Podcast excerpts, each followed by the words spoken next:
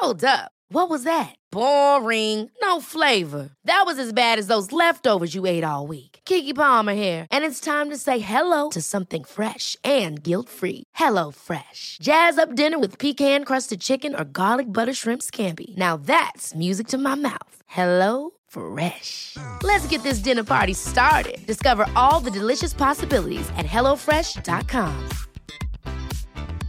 It's that time of the year. Your vacation is coming up. You can already hear the beach waves, feel the warm breeze, relax, and think about work. You really, really want it all to work out while you're away. Monday.com gives you and the team that peace of mind. When all work is on one platform and everyone's in sync, things just flow wherever you are. Tap the banner to go to Monday.com.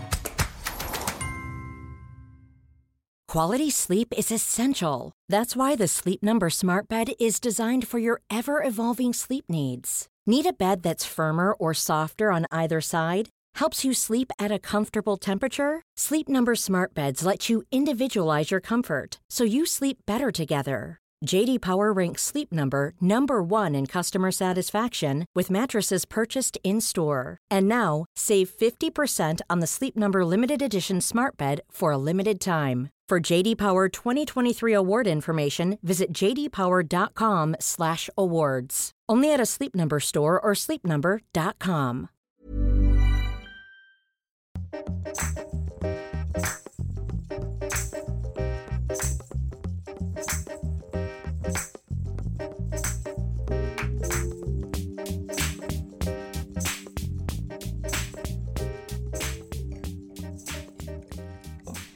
Welcome to After Work Drinks, your weekly dose of news, pop culture, and Pinot Noir, brought to you by magazine editors and best friends Isabel Truman and Grace O'Neill, who are sitting in a hotel room in Rome drinking together. this is honestly the best time of my life. yeah, same. So I, so we're both on a work trip in Rome as we speak, which is our little surprise from last week. And I had like an arduous 32 hour journey to get here, and Izzy just sailed on over from London in like 90 minutes. You or whatever it messaged me and you were like, Are you there yet? I was like, Hun, I'm at home in London still. Yeah, you're like, I'm gonna go get like a pedicure, do whatever, and I was like, in Abu Dhabi. Um, but we're here, and the first thing we saw each other was order a giant plate of room service, pasta, fries, and a big bottle of wine. Big bottle of wine, pasta, fries, bread that Grace keeps eating even though it's not very nice. I was like, we need to address the elephant in the room, and I just uncovered this napkin, and there was a whole loaf of bread that was just included in the room service. I'm so happy we haven't seen each other in five months. I know. Which, it just feels like we. It feels like not a day's gone by now that I'm here. but before when Grace got into the room, she wandered over in her Qantas pajamas, and the room service guy was like, "What is happening?" Um, I like ran over to the room service. I was like, yay, yay, yay. And also, I learned Italian in high school and I can't remember. like, One I can't even word? remember one. I can't even say grazie properly. yeah, I realized that you know I feel like Italian's one of those things that you go to all the other countries and you kind of know what like hello, thank you, excuse me, Yeah. whatever is in French and Spanish. And then when I came to Italy five years ago, we drove across the border and then stopped at this petrol station, and I was like, I need to Google what hello is. I, don't, I have no idea. I'm English. I, I don't know. yeah, Yeah, I know. It's crazy. Why did I learn Italian for like seven years in high school? it's so like, what a random, random. curriculum of all of the useful languages that could come in handy to someone living in Australia. Like, I learned French and I've no clue about anything. But when you got here, when you first walked into the room and we were eating our pasta, I was like out of breath because I was trying to talk so fast. so we're trying to squeeze in like five months because you talk on oh this is boring to people but like you know we like talk on skype and stuff and you just miss things yeah, it's not the same when you see each other you forget all these little things that you forgot to mention and then we couldn't figure out how to get the. that um, happens like literally every like to a t four minutes into when we record every single time My phone. Quite popular. What can I say? Was LinkedIn. silent as a grave Some like random seventeen-year-old I went to high school with, probably being like, like some 50 year old man called trevor being like know. i would like to connect and then we couldn't figure out how to record the podcast in person anymore. We're wearing headphones and we don't know why. I know. I just it makes me feel like we're super professional when we wear headphones. Feels weird. Yeah. Anyway, Anyway, let's get to it. so on my flight over, I had a lot of time for reading, and I was very intellectual. I read the whole time. I didn't watch anything on the plane. I always try to do that, but I get so sleepy. I yeah, I slept a lot. I slept a lot. Um, but when I wasn't sleeping, I was reading. She said Good. by Megan Twohey and Jodi Kantor, which we've talked about before. I finally read it, and it's just amazing. Like I know we kind of feel like we know all the details, but just how actually we don't appreciate how much they thought it was never going to come together. Mm. Looking at it now, like now we just like it was inevitable that it was going to happen, but it just wasn't. Like they tried for so long to get people to talk on the record. They were like blocked at every single turn. It wasn't even the crazy stuff like being tailed by private investigators and stuff. Like they don't really mention that. It's more just everyone was so scared. Or if they weren't scared, they were like so legaled up from settlements that they just couldn't possibly talk. So they had at this point dozens of people off the record, but they're like, we can't do a story with like 24 people off the record. And then they were like, if we can just find all the paperwork for his settlements, that in itself is a story. That he's just been paying people off. Um, and I have to say, I wasn't as stoked about Gwyneth as we were when we listened to like they kind of like heaped a lot of praise on her in that fresh air interview, and I'm not sure it's I'll admit that entirely you've, deserved. you've warned me about what you were going to say about Gwyneth prior to us going on the show. Grace gave me a little disclaimer. Yeah. Um, explain further why. So basically, in that fresh air interview, they really made it sound like Gwyneth was the whole reason they got so many Hollywood actresses together, and that she was really this like linchpin person for the whole story. Like that's kind of what I took from that interview. That mm. she was really essential to it.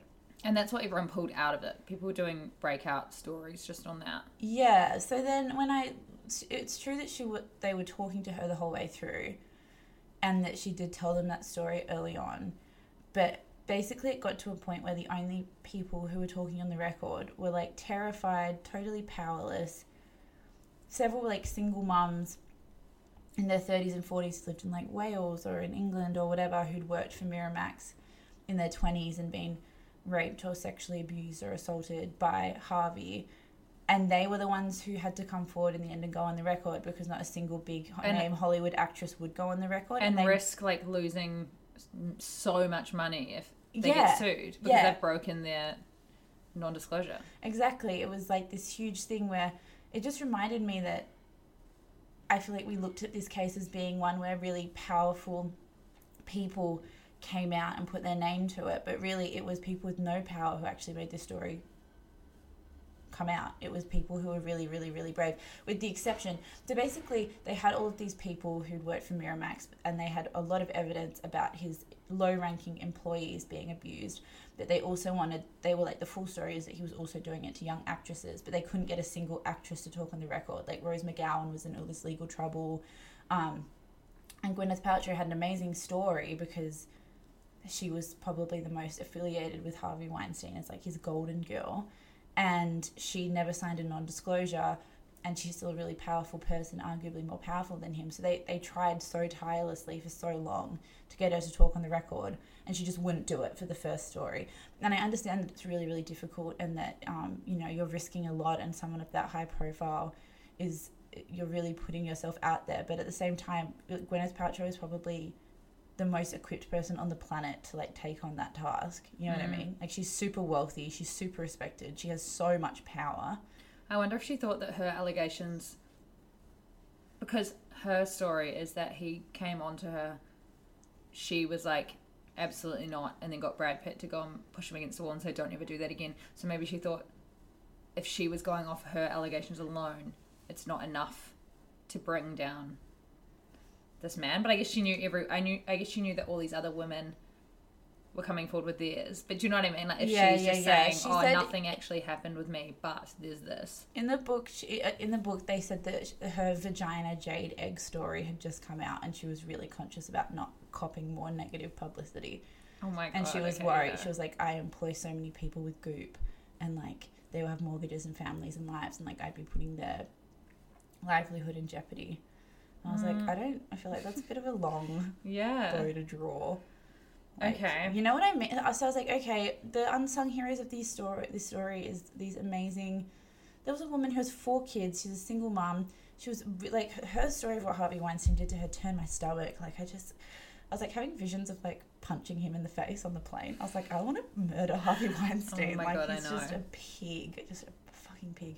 Um, and and like the thought that he thought he could get away with it, for, that he could get away with his it so arrogance long. when he was striding into their offices, Yeah, being like, yeah. nah, So nah, disgusting. nah, like laughing at them, making fun of them, like, um, It's also crazy in one of those podcasts. I um, I can't remember who it was. I'm pretty sure it was Megan and Jodi who said this. That they talked to his brother. yeah, yeah, yeah. And then his he, brother- he's talked to them a lot in this book as Yeah. a bit of a like, I think trying to get good PR and distance himself Yeah. from it. But the brother that apparently was like the whole time was like, you can't do this shit, and bring him to the office and like giving him all these warnings and all this sort of stuff because he, I guess he wouldn't have known the severity of what was going on, but people kept coming into his office and being like, Harvey yells at everyone, Harvey bullies everyone, Harvey Yeah. does this and Harvey does that. There's but a, still, there's a lot of people like distancing themselves from Now. it now where you're Yeah. like okay if anyone knew like he wasn't just his was it? brother he was his partner in the business and they paid off using like business money Yeah, yeah, yeah. 12 cases where women accused him of raping them and Yeah. he was like oh i just thought he was having affairs and i was like well you obviously read the paperwork like who was it that said some big actor was like, I knew more than. I knew more than enough to do something, and it was like George Clooney or something. So his own fucking oh, brother? I didn't think, know. i think meryl said something as well Yeah. So it's like his brother did, his brother was like you know uh, i'm going to share a deep dark secret i was an alcoholic and i'm like no one cares Oh, bob weinstein up. and he was like i just i That was like that Kevin Spacey when he was like, "I'm gay." Everyone's like, "No one gives a fuck." kevin it's so too late for that kevin um yeah and he was like and i thought Harvey was a sex addict in the same way I was an alcohol addict. So I was just like, everyone's just full of shit. Like all his lawyers, everyone around him has tried to like distance themselves. And Jodi and Megan are just the best. Like they're just like, he says this, but and then there's just stacks of evidence that they're lying. And they're so straight, like they're so straighty 180 about everything. There's no, everything's written in third person. So they're like Megan and Jodi got on a bus and went here. Megan and Jodi did this. Like Really? yeah, it's really straight. I love Megan and Jodi. Same, they're my heroes. And a big shout out to the one actress who did go on the record in the first story, which was Ashley Judd, who's a fucking legend. She's like the new, Gwyneth. yeah, she's the new CEO of Afterwork Drinks. God, we throw this around. I know. I'm sure she'll Actual pleased. alcohol being poured in my glass. I know for once. That's my goddamn life. Usually an oat latte while you're on the piss. Um, Ashley Judd is she's like amazing. She was this big actress, but then Yeah, she went to all Harvard. that much about. I think she's like a bit pre-out era. Like I feel like Yeah. she's a bit of an '80s girl. yeah.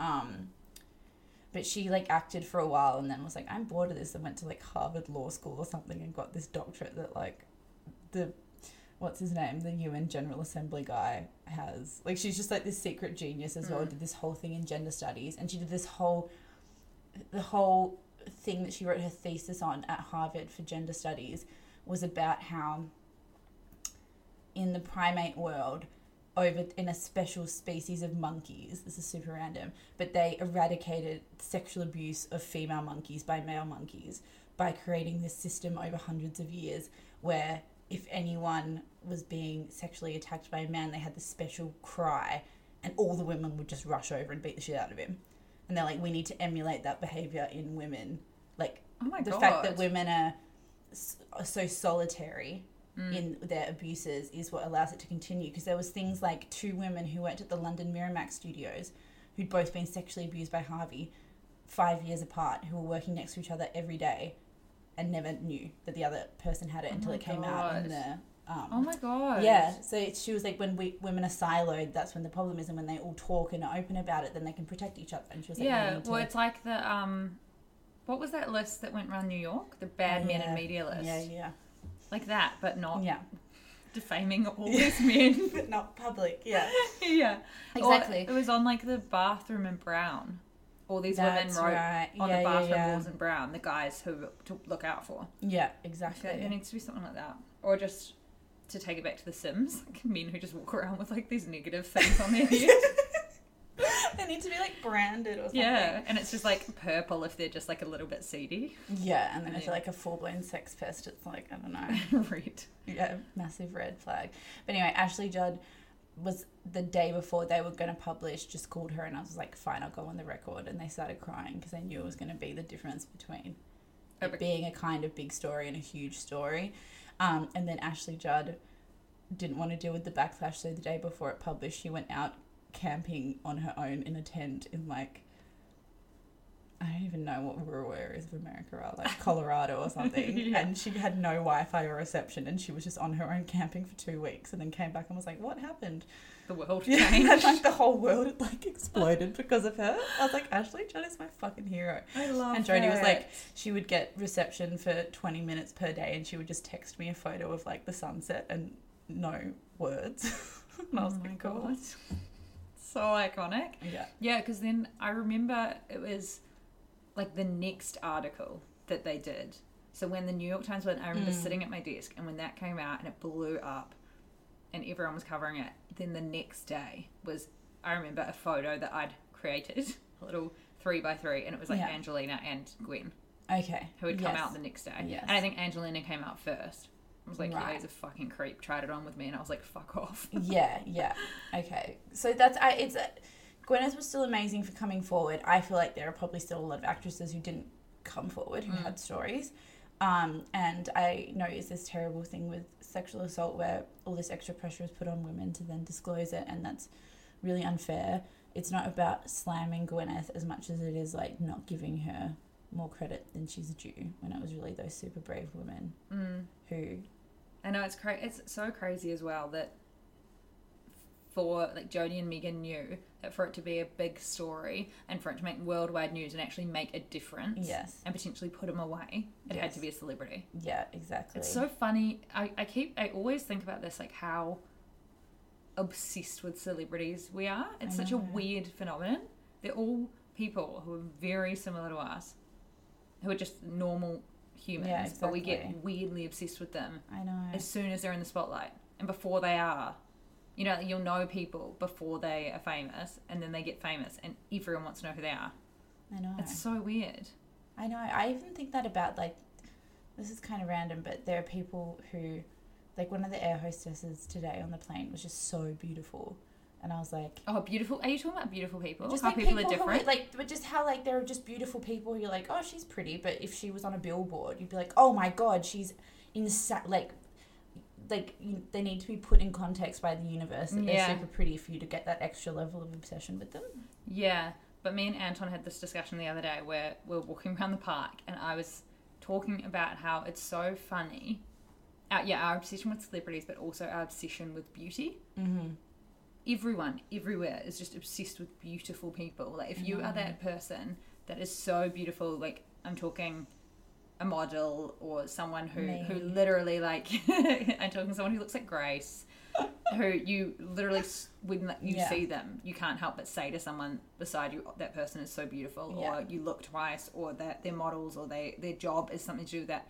But just beautiful people in general just get so much more opportunity in life. And Anton weirdly, well, not weirdly, I was like weirdly disagrees with me, which is just uh, like uncalled for. But he was like, he was kind of like, oh, do they? And I was like, what? What? And he was like, oh, you know, like maybe more in your industry because you work in the media and it's all that you know you're looking at celebrities and pretty Yeah. people every day. But I was like, no, just literally life, like, like literally definitely life. more so in our industry but also i think we it opens us up to seeing how it's just yeah, everywhere I have friends, a friend who got offered an apartment for less than the going rate, even though there were like hundreds of other people applying for it because she was beautiful. yeah Or beautiful people who get promoted, or because people want them to be the face of brands. exactly It's like a great person to have as the face of your brand if they look like your brand. exactly But it's yeah, it's just a weird. I was I was thinking is a weird thing i was actually i listened to a really really good interview that i meant to recommend a while ago and it was with Isamaya Ffrench, who's this makeup artist, and she does like quite. She does really conceptual editorial stuff, but she's kind of amazing. She's really beautiful. She does with like Tom Ford and whatnot, and she's was being interviewed by Tim Blanks on Business of Fashion, and she was talking about how she's fascinated about why we're so obsessed with beauty mm. culturally, and, and and about why we covet certain things in beauty versus others. And she was like, the reason that there is ageism, especially in the beauty industry, because she was like, from my perspective, beauty is anti-death.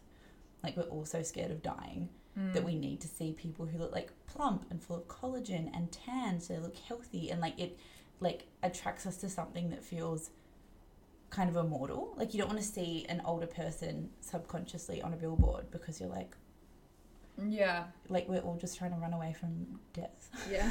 I know that's like so hectic, but I was like, I'm kind of, I kind of believe Yeah. that. Like everything we're attracted to in beauty are things that are about health and vitality and living and being alive and being at your peak and being like virile. I got into this frame of mind. this is going to sound so insane. You're going to mm-hmm. laugh so much. Because I was looking at Leonardo DiCaprio's girlfriend, oh. Camila Morrone, Yeah. and how she's 21 or 22 or whatever, and her first big movie's coming out, and it's getting heat, like really good reviews, and mm. everyone's just like, she's going to be a star, and she's the next big thing. And I was like, how funny is it that she is 21 years old and her life is just beginning, and she's gonna, her career is just starting. She's about to have this crazy big career if like, Yeah. the reviews are anything to go off. And, but then Leo is 44 or whatever, and you would say that in acting or in whatever, his, I don't know, it's, it's just like this weird, Yeah, his best years are ahead of him, or he's in a he's in his peak now. Yeah. yeah, totally. Whereas for uh, for women, it's like 21 years old is like the best you'll be. That's your peak. It's a crazy. hundred percent. But that was another thing that was really um interesting. And she said where they talked about speaking to actresses like Marisa Tomei, who was like, I don't have a, a experience with Harvey Weinstein, but this industry, every single part of this industry is fucked towards women. Like mm. maybe you're not being sexually assaulted on a casting couch situation, but you are being told that you're too fat and too old and not attractive enough every single minute from the second you enter the industry, and then as soon as you hit like 35, you're just dumped and never ever ever ever used again. And all of your scenes are boring, and they're all directed by dickhead guys, and you're always like a second fiddle to a man, and you never get to do anything interesting, and you just have to cop it. So like, mm.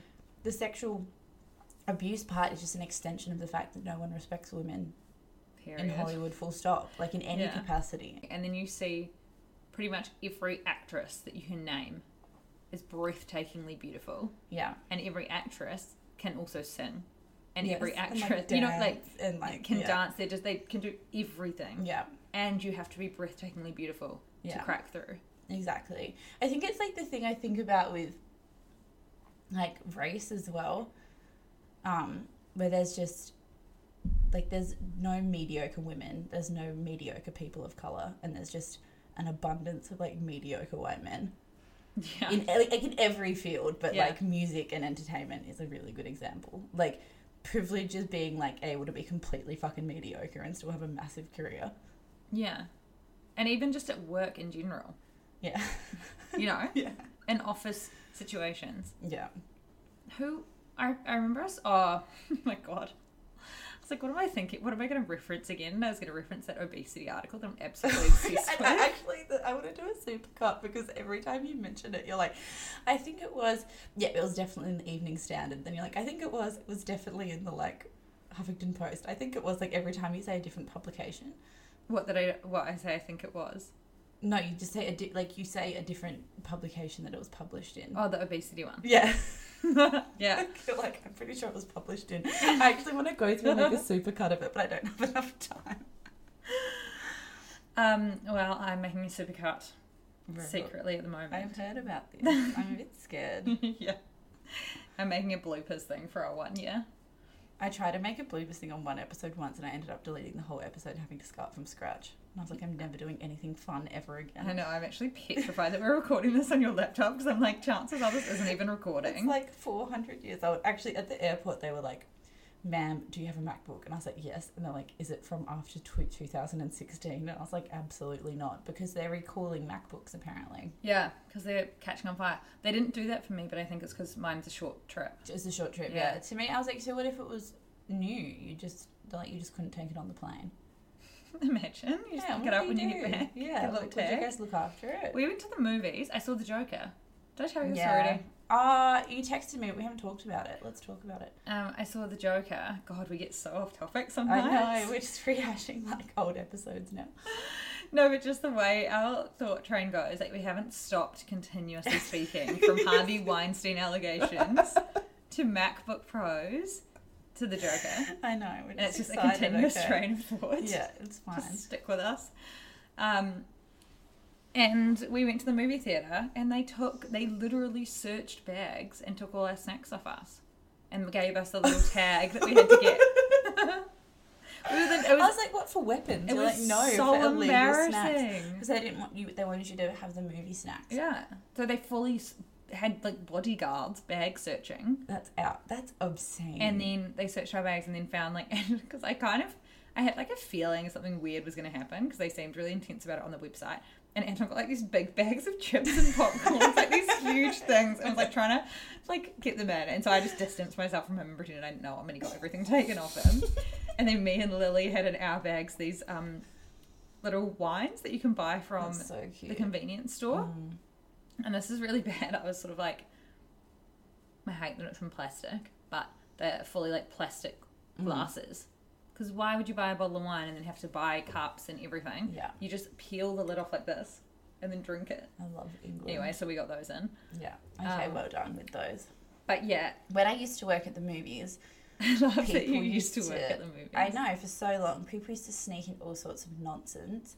And I was once cleaning a cinema, and someone had eaten a bucket of KFC and then just left a pile of bones on the floor in the Oh, movie cinema. that is my worst nightmare. So I had to pick up like twenty-five separate bones. Um, yeah, so I went to the Joker. Yep. And I really liked it. Yeah, it's good, right? It's good. It's very. It's not like the best movie ever. It's just like like really good acting and like a good movie. I feel. I knew what I was going into, and I Mm. don't like Marvel films and superhero films, and like Yeah. I watch Batman because I find Heath Ledger hot, and I Mm-hmm. can't really remember the whole movie. Yeah. Like that's my that's as far as it goes. Yeah. And I haven't seen any of the others. Um, but then I knew what I was getting myself in for with that, so I knew I was going to like it more. Whereas Mm-hmm. Anton and his friend, who I just I don't know forgot to communicate with, Yeah, boys. Yeah. went into the movies, and he, Maddie was like, "Nothing happened," like Yeah. nothing, and I was like, "What?" explosion? Yeah. Whereas I had like the best time. Mm. Um, I I thought it was really good. His acting was really good. Yeah. I love. Did you feel a bit like confused why people were outraged about it, or were you like, nah, I get it? I kind of got it. I, I, I kind of get it. I feel like I went on a rampage about it, but I, I kind of get it. I, I did get it when I was watching it. I was like, I can kind of see because, but then at the same time, what it's saying is that the system is fucked. It's not Yes. saying people with mental health are fucked and are going to go and try and kill all these people. It's saying that the system is fucked with how. It, sorry, I'm swearing a lot this episode, but we've never had a complaint about it. I feel like children don't. Yeah, yeah. Children aren't when the parents listen to this. what are you listening They're like kids to? are locked in the bedroom. We've got a glass of wine. We're ready to go.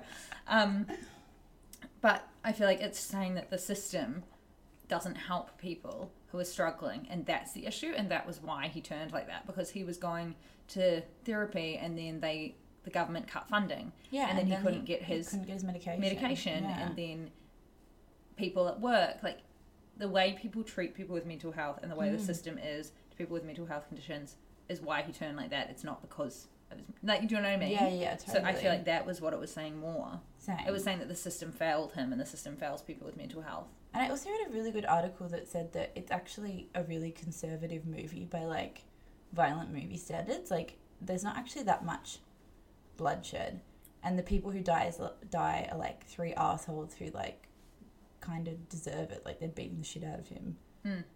Yeah. And then the uh, And I love how he was like, "Why is everyone so sad about these three idiots dying?" And I was like, "Yeah, I'm not sad at all about that." I feel like I'm that kind of person in some ways, But where I'm it's just like all of those horrible people. But they're like trying to beat him to death, and then he like shoots them. I'm kind of like, that's just that could like be argued in a court of law as being okay. Like Yeah. kind of fine. And then the other one is like a cop accidentally shoots someone on the train, apart from the crazy scissors incident. But it's pretty tame. Like it's not like he goes and Mm. kills like innocent children or does anything like he kind of does things that are all understandable. And on a side note, I'm really obsessed with the girl in it, Zazie. Zazie Beetz. She She's so is a legend. I was like, where do I know her from? And it's from Atlanta when I watched that ages ago. Ah. She's on Atlanta, and then she also just did a campaign for Georgia Alice. Yes, I, wearing that, I was like, she's from Georgia Alice. Yeah, I know. I was like, how do I know her face so well? And it was because like a week before I saw the movie, Mm. Georgia Alice put up this campaign with her, and then I got went on her page and went on this big stalk obsession she's amazing. thing and followed her.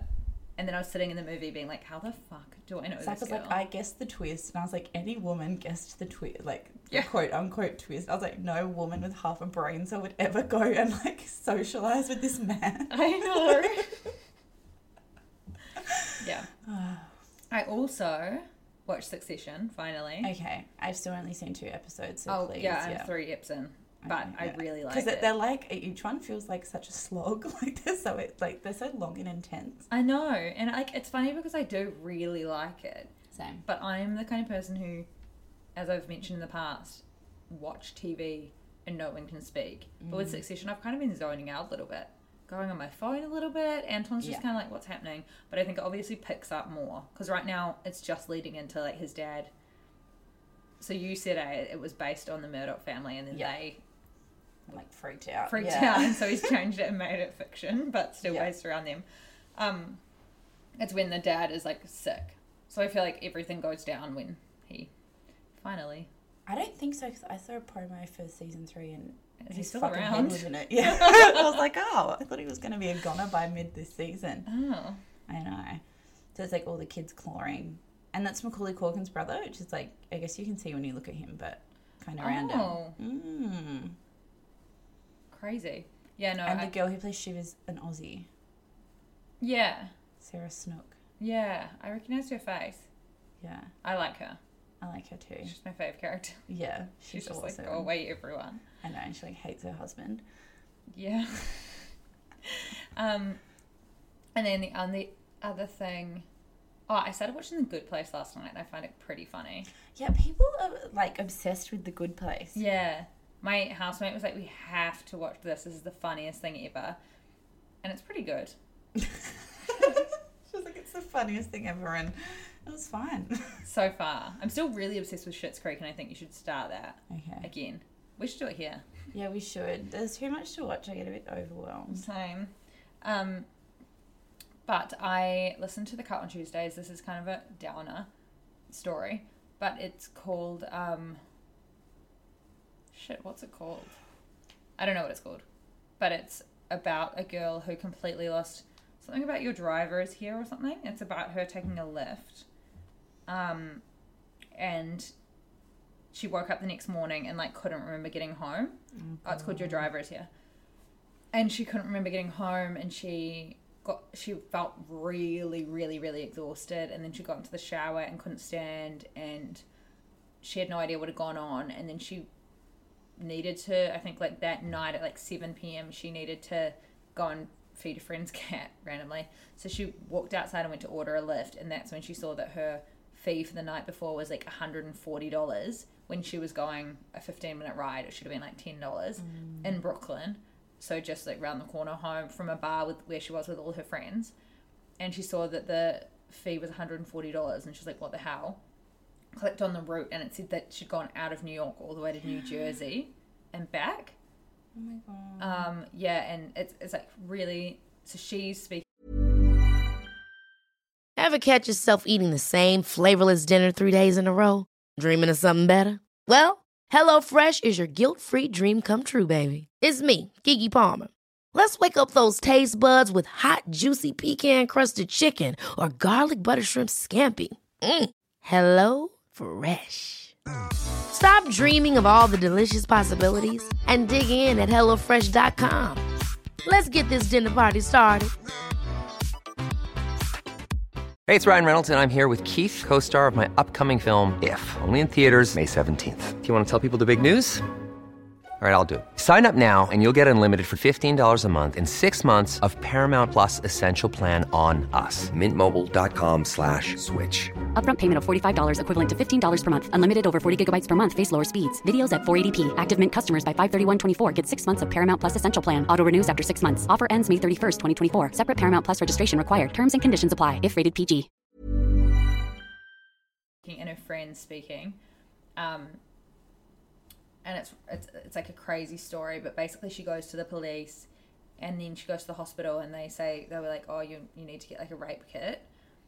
Does that and it comes back with two different types of semen. And she can't remember a thing. She cannot remember a thing. Oh So she's having to try and figure it all out without any knowledge of what's going on. Then the police are just mucking around, not doing anything. She was like, Have you even got the driver in? They get the driver in, and his semen doesn't match either of those two people's. So then they're back to like, they, they just, I think they just let him go, and they have no idea what's happened. And then six months later, she nothing's happened still, and so she decides to sue them, the police, for doing nothing. Oh my God, I know she's she's a bit of a legend. So she decides to sue them for doing nothing, and then she gets these two new detectives on the case, and then they're like fully active Oh and trying god, to work out very unbelievable energy. I- yeah. and trying to work out what's happened. And so they're like, okay, we're going to do a reenactment because sometimes it will trigger your memory. Yeah, of the So route. Yeah, You so- can't believe it's something like Lyft where you always think that you're safe because the driver and the GPS are all fucking recorded. Like, how could they not do anything about that? It's it's also very weird that when you hear the full story, it's very weird that he just dropped her home afterwards. It's mm. so basically they reenact it and she stands outside the bar and they're like, We know you want to bring someone with you because this is gonna be really that could be really triggering and we know it's gonna be really hard, but you just can't, you have to do this by yourself. You have to kind of wear what you're wearing that night. So she put on all the bangles that she had been wearing that night, put on a different jumpsuit, stood outside the bar, the police came and picked her up. And she said these police were like, great. They explained everything, and then they're like, but like as much as we can, we're not going to talk to you or interact with you. And then she said that as soon as they got on the route, they turned left onto Bedford Ave, which is like literally where I was staying last time I was there. And as soon as they turned left, she was like, "Oh my god, I remember something." And she came. She remembers it at that moment when they turned left, which is where her house is, she fell asleep because she felt safe. Mm. And I feel like that's what every Oh, what so you do. do that, yeah. Yeah, like you kind of you just you kind of get in the car and like Mm. the most you can muster is kind of figuring out if they're a psycho or not. Yeah, yeah. So you're sort of like, all right, you get in the car and then you're like sort of on alert, and then as soon as they start heading in the direction of your house, you relax. Mm-hmm. Then she relaxed, fell asleep, and then when they got to the Brooklyn Bridge, they hit like a speed bump, and then she was like, stop, pull over. And they pulled over, and she said that that moment had triggered the bump, had triggered her memory again, and mm. that's when she'd woken up and realized that they were going across the oh bridge God. and she was like, "We're not going home." So then she kind of was like, "Okay, he's trying." He saw I fell asleep. He was trying to take me on the long route home. He'll just let me out. Like, so she was like, "Come on, man. Like, I just want to go home. I'll just get out here. Whatever. Like, keep the money." And then she tried to open the back door at the next lights to like sneak out, like to mm. jump out of the car and run, and the doors wouldn't open. It's like it's a fucking nightmare. Oh my god, such a nightmare scenario. Yeah, so then she I feel like I feel like in what I've told people Oh my god, you're gonna leave it as a cliffhanger. well, it's I, real I, true. No, it's because when I was explaining to Lily, she was like, "Well, now there's no point in me fucking listening to this episode. 'cause You've Okay. explained the whole thing." Yeah. But I feel like people should listen to the episode because it is such a lesson in all of these ways that she did everything right. Mm. I don't even know what the lesson is. The lesson is like he was a fucking psychopath, Mm-hmm. but but he she did everything right. She ordered on a Lyft. You see Yeah. that that you see that they've got their details there. You see the car pulling up. It all looks legit, Mm. and then you just take your mi- mind off it for a second. But then I don't know. Just never fall asleep. I guess never. I know. No. World's crazy. Actually, that reminds me that I read a really, really, really good piece in the monthly about Eurydice Dixon, Mm. um, another depressing one to go back to. But it was the first time I'd read a really comprehensive thing about his sentencing. I think his name is Todd James, James Todd. Um, I didn't know anything about him. Um, and this journalist, I can't remember her name, but she wrote that book, The Trauma Cleaner. Um, it's this huge article about it. She sat in court for every day, and there was just so many like harrowing details in the story. Like he um, saw her outside Flinders Street Station with her boyfriend, went to get like Macca's, and then came out and saw her again saying goodbye to the boyfriend and that's because he saw her the second time that's why he fixated on her and and he was staring at her and she walked past him and brushed past him and was like oh sorry as she was walking to go home Did he say that in court? yeah Such a people are so weird. they were just getting him to like recreate yeah. but how awful is that that she literally brushed past him and then he followed her home for like an hour and a half Yeah.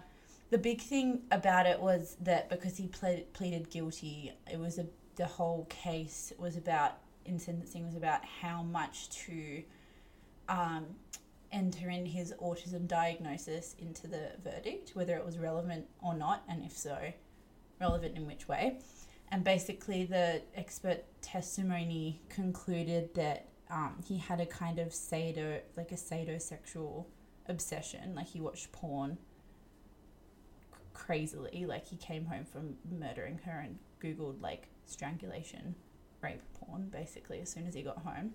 Um, and they said that they think his autism like contributed to and his obsessiveness around that specific thing.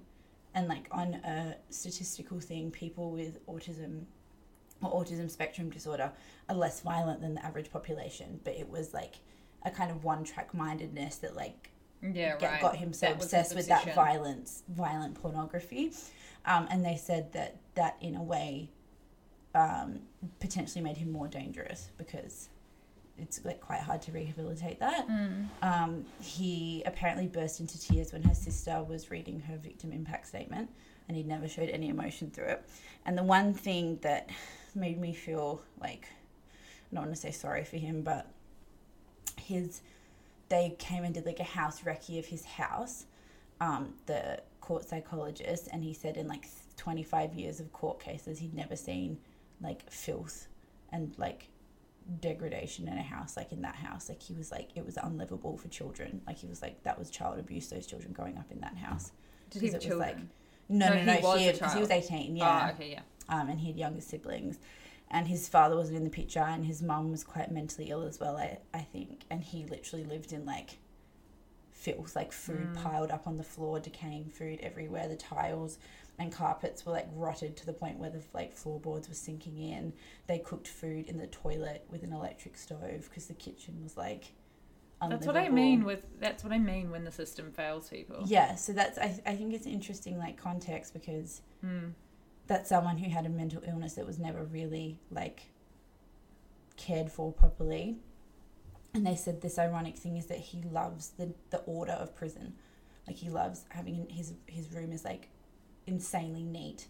Everything is tidy. He loves having to come out at a certain point every day and leave every day. Like it's really good for his mind and it's weirdly like the best care he's ever gotten has been in the prison system. That's so sad. It's the whole case is just horrible Yeah. so horrendous for her family. Like like it doesn't take away at all from what he did, but like just every part of it is just like tragic. Sad. Yeah, it's so sad. Um, on a lighter note. Yes. Please. I know. I'm like, God, our reunion, eh? this is literally it. For like the last five months, all we've talked about is like Kylie Jenner and Travis Scott over Skype, and the minute we're in the same room together, we're like men, huh?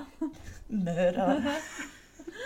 Um, on a lighter note, uh, I listened to, and I know you've listened to part of it, on a reader's, sorry, a list. What are they called? Listener. Listeners. on a list, Okay. on a listener's recommendation, thank you, um, Carolyn Calloway. I keep wanting to call her Kellyanne Conway, which is like that rogue woman who works for Donald Trump. I always want to call her Caroline, but I think it's just how different people say that name. Carol Carolyn Calloway. Yeah. Okay. Um, on a podcast called Not Another True Crime Podcast, which is odd because it's definitely not about true crime. But she came on as a guest. It's b- betches. Yeah, it's a betches media thing. Um, and she comes on as a guest, and they said that they DM'd her the night before. And I'm like, why did we not do this when we said we were going to do this? I know we should have just done it. I mean, betches have like 4.2 million followers, but still.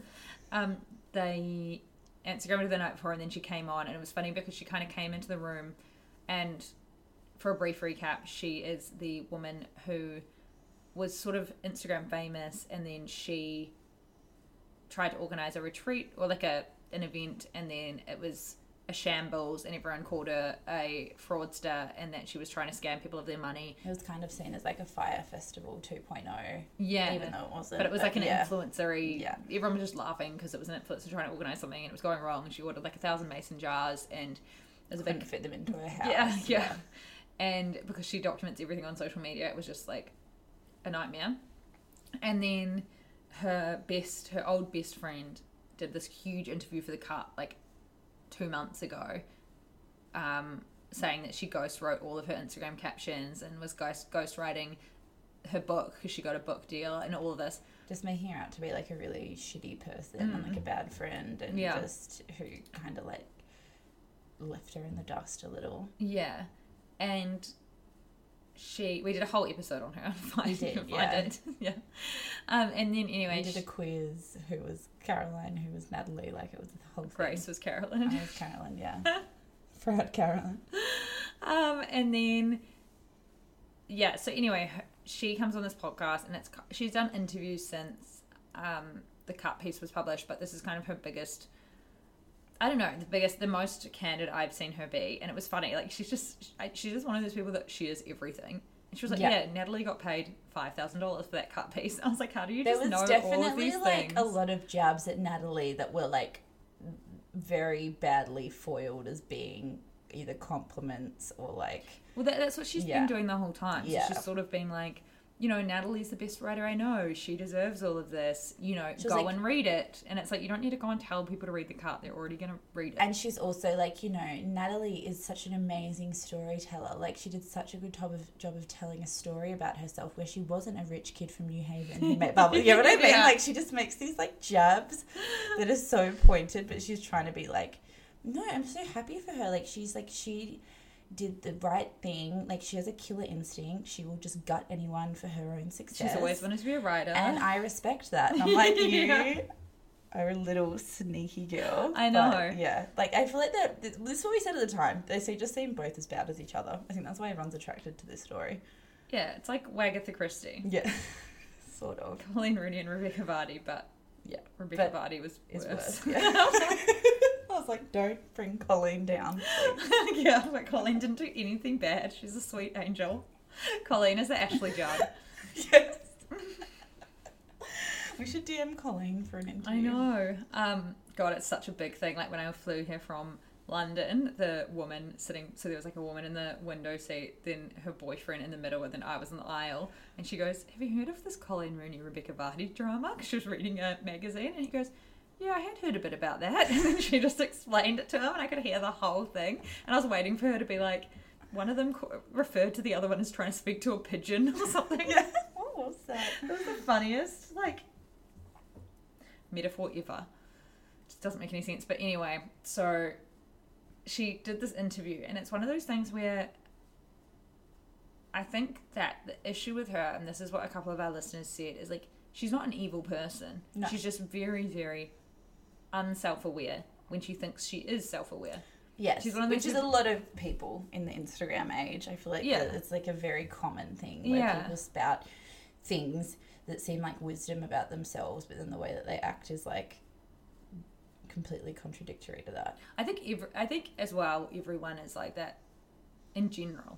Like I, I there would be so many things you could pull up from this podcast and be like, Isabel said that she uses a keep cup and people who don't are shit, and then Isabel just said she took a fucking plastic A wine glass pack of the plastic movies. wines. Yeah, the yeah. You know, like there's there's so many different ways, but because she screams about hers on such a It's also like there's a higher level of that where you you like really believe. But that's that- her job. Like Yeah. yeah. that's her job kind of thing. Like her whole her whole thing is who I am as a person. I'm she's a She was Instagram. talking a lot about like I'm so famous, and before I got She so saying famous, and, I and I was like, I don't know if you're famous, doll. Like I know we're talking about you, but like I'd be quite reticent to using the word famous if I were her. Like she's she's like famous in the sense that like Anna Delvey's famous. Like Yeah. you weren't like you weren't famous as an Instagram influencer. You were famous for all this drama that's followed you Yeah, around. I know. She said famous so many times, and And she said she was like in LA making like a TV show about her life. I know. and This is, this is what I mean. She just, it's just very hard to like look away because it feels like a, a train's crashing in slow motion. It was also just very like I just I really dislike the way I felt like she was framing it as she's a really genuine, honest person, and that she is just gonna say what she thinks and and like she was like I wasn't even angry at her for writing it. I didn't care blah blah blah blah. And then she makes like 15 barbed comments which makes it really obvious that she's fucked off about it. Yeah. But instead of just saying that she's like no I'm so happy for her and then it's just like she's rich she wrote my Instagram captions only till 2013 she blah blah blah she blah blah like makes like all these little snide comments to make you think that Natalie sucks but like won't just come out and say Me and you, if we ever had a fight. I know I was like, no, I'm really happy for Grace's I'm so success. happy but just so her. you she's know, always been obsessed with it so it's great that it's finally she's happened always been really obsessed with herself. So I'm glad things are going well. That's literally what it felt like, though. So I was Yeah. like, I don't know how many brownie points you get, Caroline, I know.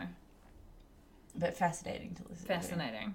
But then it is like an, it's another thing with these two now that Natalie's introduced herself to the narrative, where it's another same as Coleen Rooney and Rebekah Vardy. We're just obsessed with watching these weird friendship breakdowns, or those two aren't even like really close friends, but just women against women. And I feel like mm. it's kind of because friendship, toxic friendships, and friendship breakdowns aren't something that we talk about lots, and it's not something Yes. that's written about lots, and it's not something that like novels are written about in the way that romantic love is because unless it's happening to you personally i feel like it's not as much of a you don't want to read about it with other people but then on this level you do when it's this drama. Yes, she said something about um, which I thought was really smart, where she was like, when you're in a relationship, like a romantic relationship, you're signing up to this possibility that you you might just eventually reach this point where you just never ever ever talk to each other again.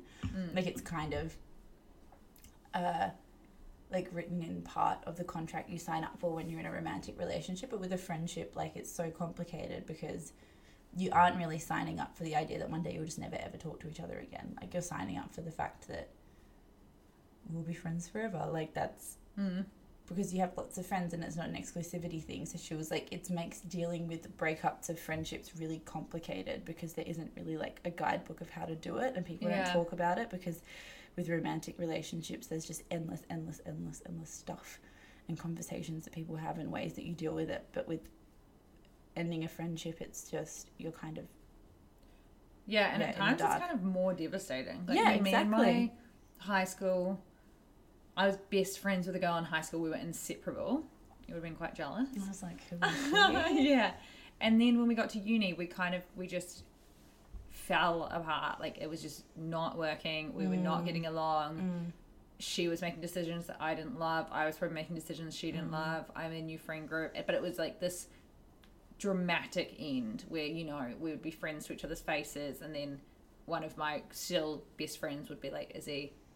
she's just spun so mm. much shit about you tonight, like to a whole bunch of people, and it was like really mm. messy. Where I would then be like, mm. "Hey, what's going on? I've heard all this stuff's being said about me, and like, are we okay?" And then Yeah, she would girl drama just was- gives me hives. I know, This is why I have like four friends. Because I'm like, I just want four good ones and no one else because girls are so yeah, difficult. It's the worst. And then yeah, and even I said this to Anton when I was explaining like drama between women and at work.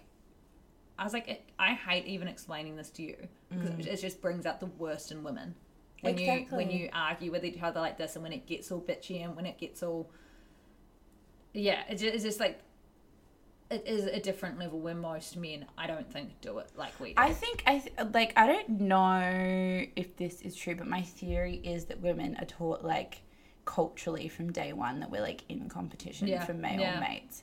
Yeah, Like I feel like we feel like there's like ten men and five hundred women. yeah, or and not so even we have this like so it's not like your friendships are about competing for guys but subliminally you, you like look at other women as com- competition or reflections of like the flaws that you don't have yeah, and that's why hundred percent. i think because men yeah men and even like in the that. work environment Yeah. you feel like you're competing when Yeah. it's like there's jobs for everyone Yeah. or when another woman does well you feel like that's something on you like not doing well you. which is yeah, so weird exactly and then that's your shit like that's not their Yeah. problem for achieving something it's yours for, it's so yeah. crazy um but yeah then she you know it just like ended but then it was one of those things that was dragged out for years like we we stopped being Mm. friends and then years and years later she was like, "Can we do coffee?" And I had to literally just be like, "Hey, I just don't think we should." Like it was like it was actually like a relationship. It was like when we talk about those guys that like you get sucked back into their orbit and you just become at like 3 a.m. junkie. She's like, "Do you want to watch The Notebook and have M and M's and like sit on the couch together?" I'm like, I'm like, give me the phone, Izzy. I'm like, she's busy. That's my thing now. Um, so this week, sort of this week, like last two weeks, Harry and Meghan have been back in the spotlight again. And there was an ama- I love this story because the headline I first saw about it, I think it was when Vogue was like, Meghan Markle is not okay, full stop. And I was like, whoa. I was like, what happened? yeah, like accident. Is she physically Yeah. okay? I was like, what a headline. Um, Meghan was interviewed by a BBC journalist or something, and he was like, Are you okay? And she went on a bit of a like, I don't want to say she went on a rant because I feel like this is what we like say about women to like belittle what they're talking about. That she spoke very candidly for the first time on the record about how hard all of the backlash to her has been and all of the media frenzy and how everyone kind of turned on her this year and was very candid about it. Was it part of a documentary or was it? Yeah, it was part of so this. Because I haven't seen video footage of it, so Oh, haven't you? no. Oh. Oh. Oh my god, Grace. The video will make you want to cry. Oh, it's really, sad. Does she seem really upset? yeah, she looks like she's about to cry. Oh. So, did you just read it in an article? Yeah, I just read it in an article. I No. thought he was interviewing her for like a newspaper. So they did a documentary of their time in Africa, and he followed them on their ten day tour. Mm. And during that, he spoke to them numerous times for the documentary. I haven't watched Yeah. the full documentary, but then this little clip was played, and it's him asking Meghan, like, "How are you doing with it all?" Yeah. And then she answers, and she's sort of close to tears. But then when you watch the documentary, it goes into a lot more detail. Harry talking about the press and how he'll never trust the media because of what happened to his mum and he was Yeah. like every time i see a camera flashing it reminds me of my mum and then um, she talks about how her friends warned her friends from london Yes. britain warned her against um, marrying into the british royal family because they were like they will rip you apart like the Yeah. tabloids will rip you apart and she was sort of like oh you know how bad could it be and she sort of thought that they would tell the truth and it wouldn't be all these crazy lies being spun and all these weird all this weird drama yeah. and so basically And who could have predicted Thomas Markle? and all of Oh my? God, like, I know. Like the, like the absolute ultimate fucking supporting act from hell who Yeah. just came through. thomas and samantha Yeah. Oh my god. Um, and then at one point, Meghan sort of said that they are like existing, not living at the moment because Mm. all their like they, they seem really really broken. Like it's actually Mm. really sad because I guess it's one of those things where I, I I feel like we have talked about this, but I kind of thought that yes.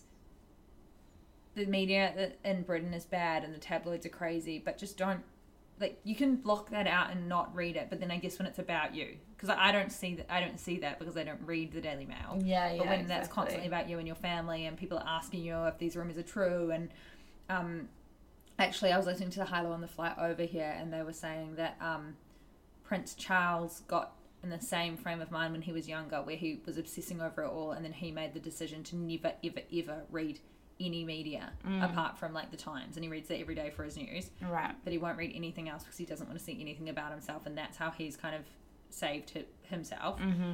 But Princess Diana was the opposite, and she got Yeah. really obsessed with it, and she read everything, and it turned her kind of like crazy. with- People, yeah, people don't like a lot of people. I think don't realize that Princess Diana courted the media like massively Yeah. in a completely Yeah. unprecedented way for the royals. Yeah. and it's like she changed the game of how the the tabloids relate to the royals. They saw them as really, really, really off limits before, and she used like weaponized them against Prince Charles because he's like weird and people don't like him. And then the downside of that was as soon as she didn't become a royal, she was just complete fucking fair game as far as they saw it. Like they were like vultures on her, but mm. she kind of in a naive and very vulnerable state set up this system now where there's this like insane, insane, insane media coverage of the Yeah. royals. So it was really, it was very sad, and I think a lot of people. But the see what I think is like the people who are looking at that and thinking, "Poor them, this is horrible," is the people who are already on, kind of on their side, and I feel like, in a way, the way that they went about it, so they went about it they were speaking in one of the poorest countries in the world Yeah. about how they're existing, not living, and how Yeah. everything's They really bad for live in them. a palace. Yeah. yeah, and, and, and you live in a palace. You're, you're Mm-hmm. in love. You're healthy. You're happy. You have a healthy son. Um, lots of money. And like, it, I'm not saying that it's not really hard for them because it would be. And she looks broken, and all they're trying to do is make a difference and like donate to all these charities and do good for the world. That Mm. is literally like Meghan and Harry. Are, I would, I would say this in all honesty. I feel like they are such sweet people, both of them. Like he is. like knowing Have what I you know, looked at Harry for more than one second? I Like he's just such a sweet angel. yeah. They just want to like help the world. So yes, that would fucking suck. But also, all of these people in Britain, which is where, like, we can, you know, me and you can be like, we love Meghan and Harry, but we live.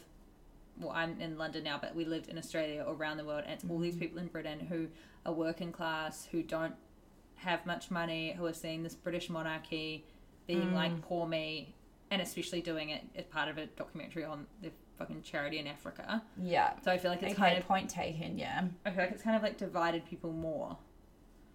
Because now I think as well. I think as well the reason that's divided people. It's just difficult because I think the people what people like about Harry, especially, and I guess Meghan by proxy, is that he seems quite unscripted and off the cuff and not super rehearsed in the way that the rest of the royal mm. family does. Like he's not as uptight and like polished, and people like that. But I think that the downside of that is them talking like that comes across a bit weird when every single other thing that comes out of the British royal family is so thoughtful and thought out and like polished and intentionally delivered in a certain way. So like whereas they were probably just honestly responding to a question, they probably weren't thinking about the context of how it was going to be packaged and how it was going to be delivered to people and how that was going to overshadow everything else that was in the documentary. Hmm. They might have just been speaking casually and off the cuff, but when you're used to that insane rigorous framework of the royal family, it comes across as just a bit maybe a bit sloppy. I don't know. Yeah, and I think as well for some people, so there's people who love them, there's people who who hate them. It's crazy. Like some of the I guess comments it's just like the royal family in general is a bit of a like. But even just people with, with. Meghan, it's it's just insane. Like they were like, "What a great actress she is!" on the video of her close to tears. Like I was like, "She's come on, she wasn't It's that also great." Oh was no, she wasn't a good actress. She was like what? is- fucking yeah, yeah, like she was most famous for being on Suits. Like she was no bloody Like, that's Meryl what I'm Streep. saying. She not one, not one Oscar, and that performance would have gotten her one. Like, I think me and you were talking before about the fact that we don't know if we've really spelt this out on the podcast before, and we're sorry if we haven't, but there is a level of scrutiny that is targeted at Meghan Markle that would, and like I know people know this, but that just would not be targeted at a white, blonde, like English, British, yeah. upper class, aristocratic Cressida Bonas, like vibe person. Like she just get, Yeah. she has this like there's a stay in your lane, you don't belong Mm, here vibe that just hangs around her. And when you look at people that way, you just look to criticize every single thing that they do. And it's gross and it is racist and it's sexist and like, yeah, Africa probably not the best place to say poor we're, we're not living, we're existing, like Yeah. rogue. But also, of they're words, there but trying like to help the country. And also, that would be fucking shit. Like, she just fell in love with a hot prince and was like heaven, and now everyone's like, "We hate you," and she's like, "Why?" I know, and she's like, I'm just trying to help She's everyone. like, I literally just like I'm like trying to fucking help some charities and like do nice things for people. She hasn't done a single thing. Like the the most heinous accusation leveled at Meghan Markle so far is that she sent her staff texts at six in the morning. Sending them messages about helping with chari- like charitable causes. She was being like, let's get onto this, let's get onto that. Yeah, it's like that's the worst thing anyone's unearthed in like a year of desperately trying to find anything. I know.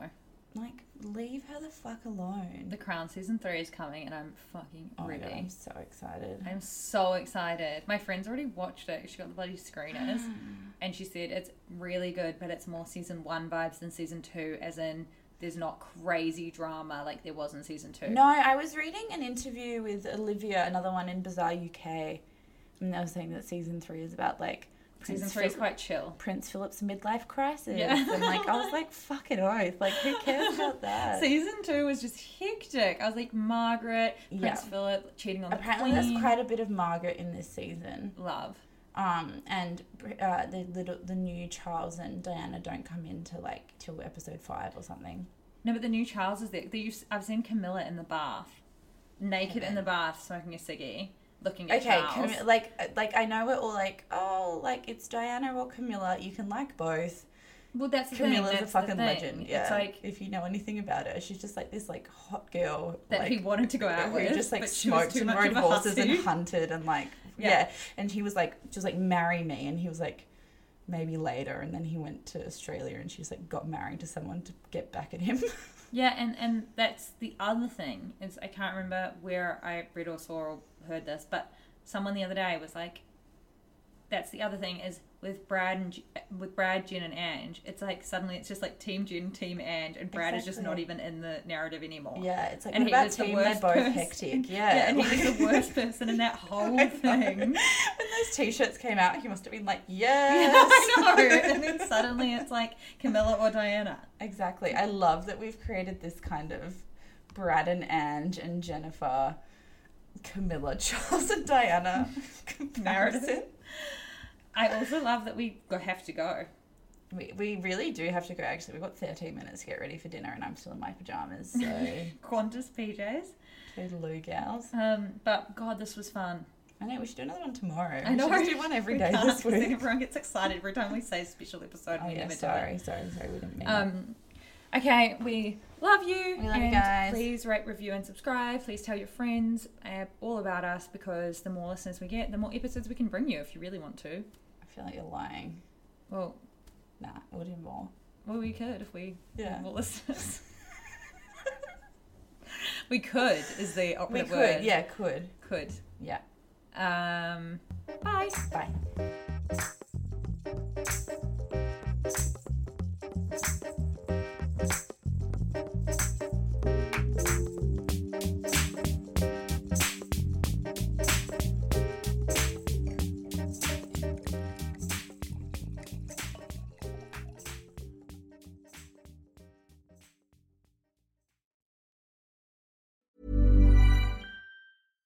Catch yourself eating the same flavorless dinner three days in a row? Dreaming of something better? Well, HelloFresh is your guilt-free dream come true, baby. It's me, Keke Palmer.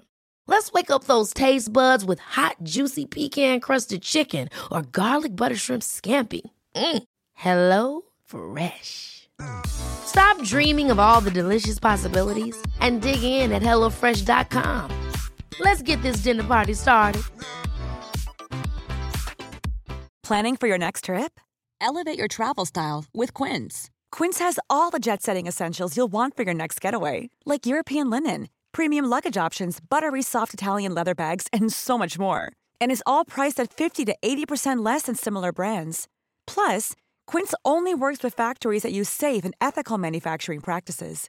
Pack your bags with high-quality essentials you'll be wearing for vacations to come with Quince. Go to quince.com slash pack for free shipping and 365-day returns. Hey y'all, Darius Rucker here. You know, a lot of people ask me, what inspires your music? And one of the big things is a strong sense of place. That's why I love my home state of South Carolina and want to share the awesome things it has to offer. From the beautiful mountains down to the sunny coast, it's got it all. Not to mention two of my personal favorites great golf and amazing food. Come see why I love this place. Visit discoversouthcarolina.com.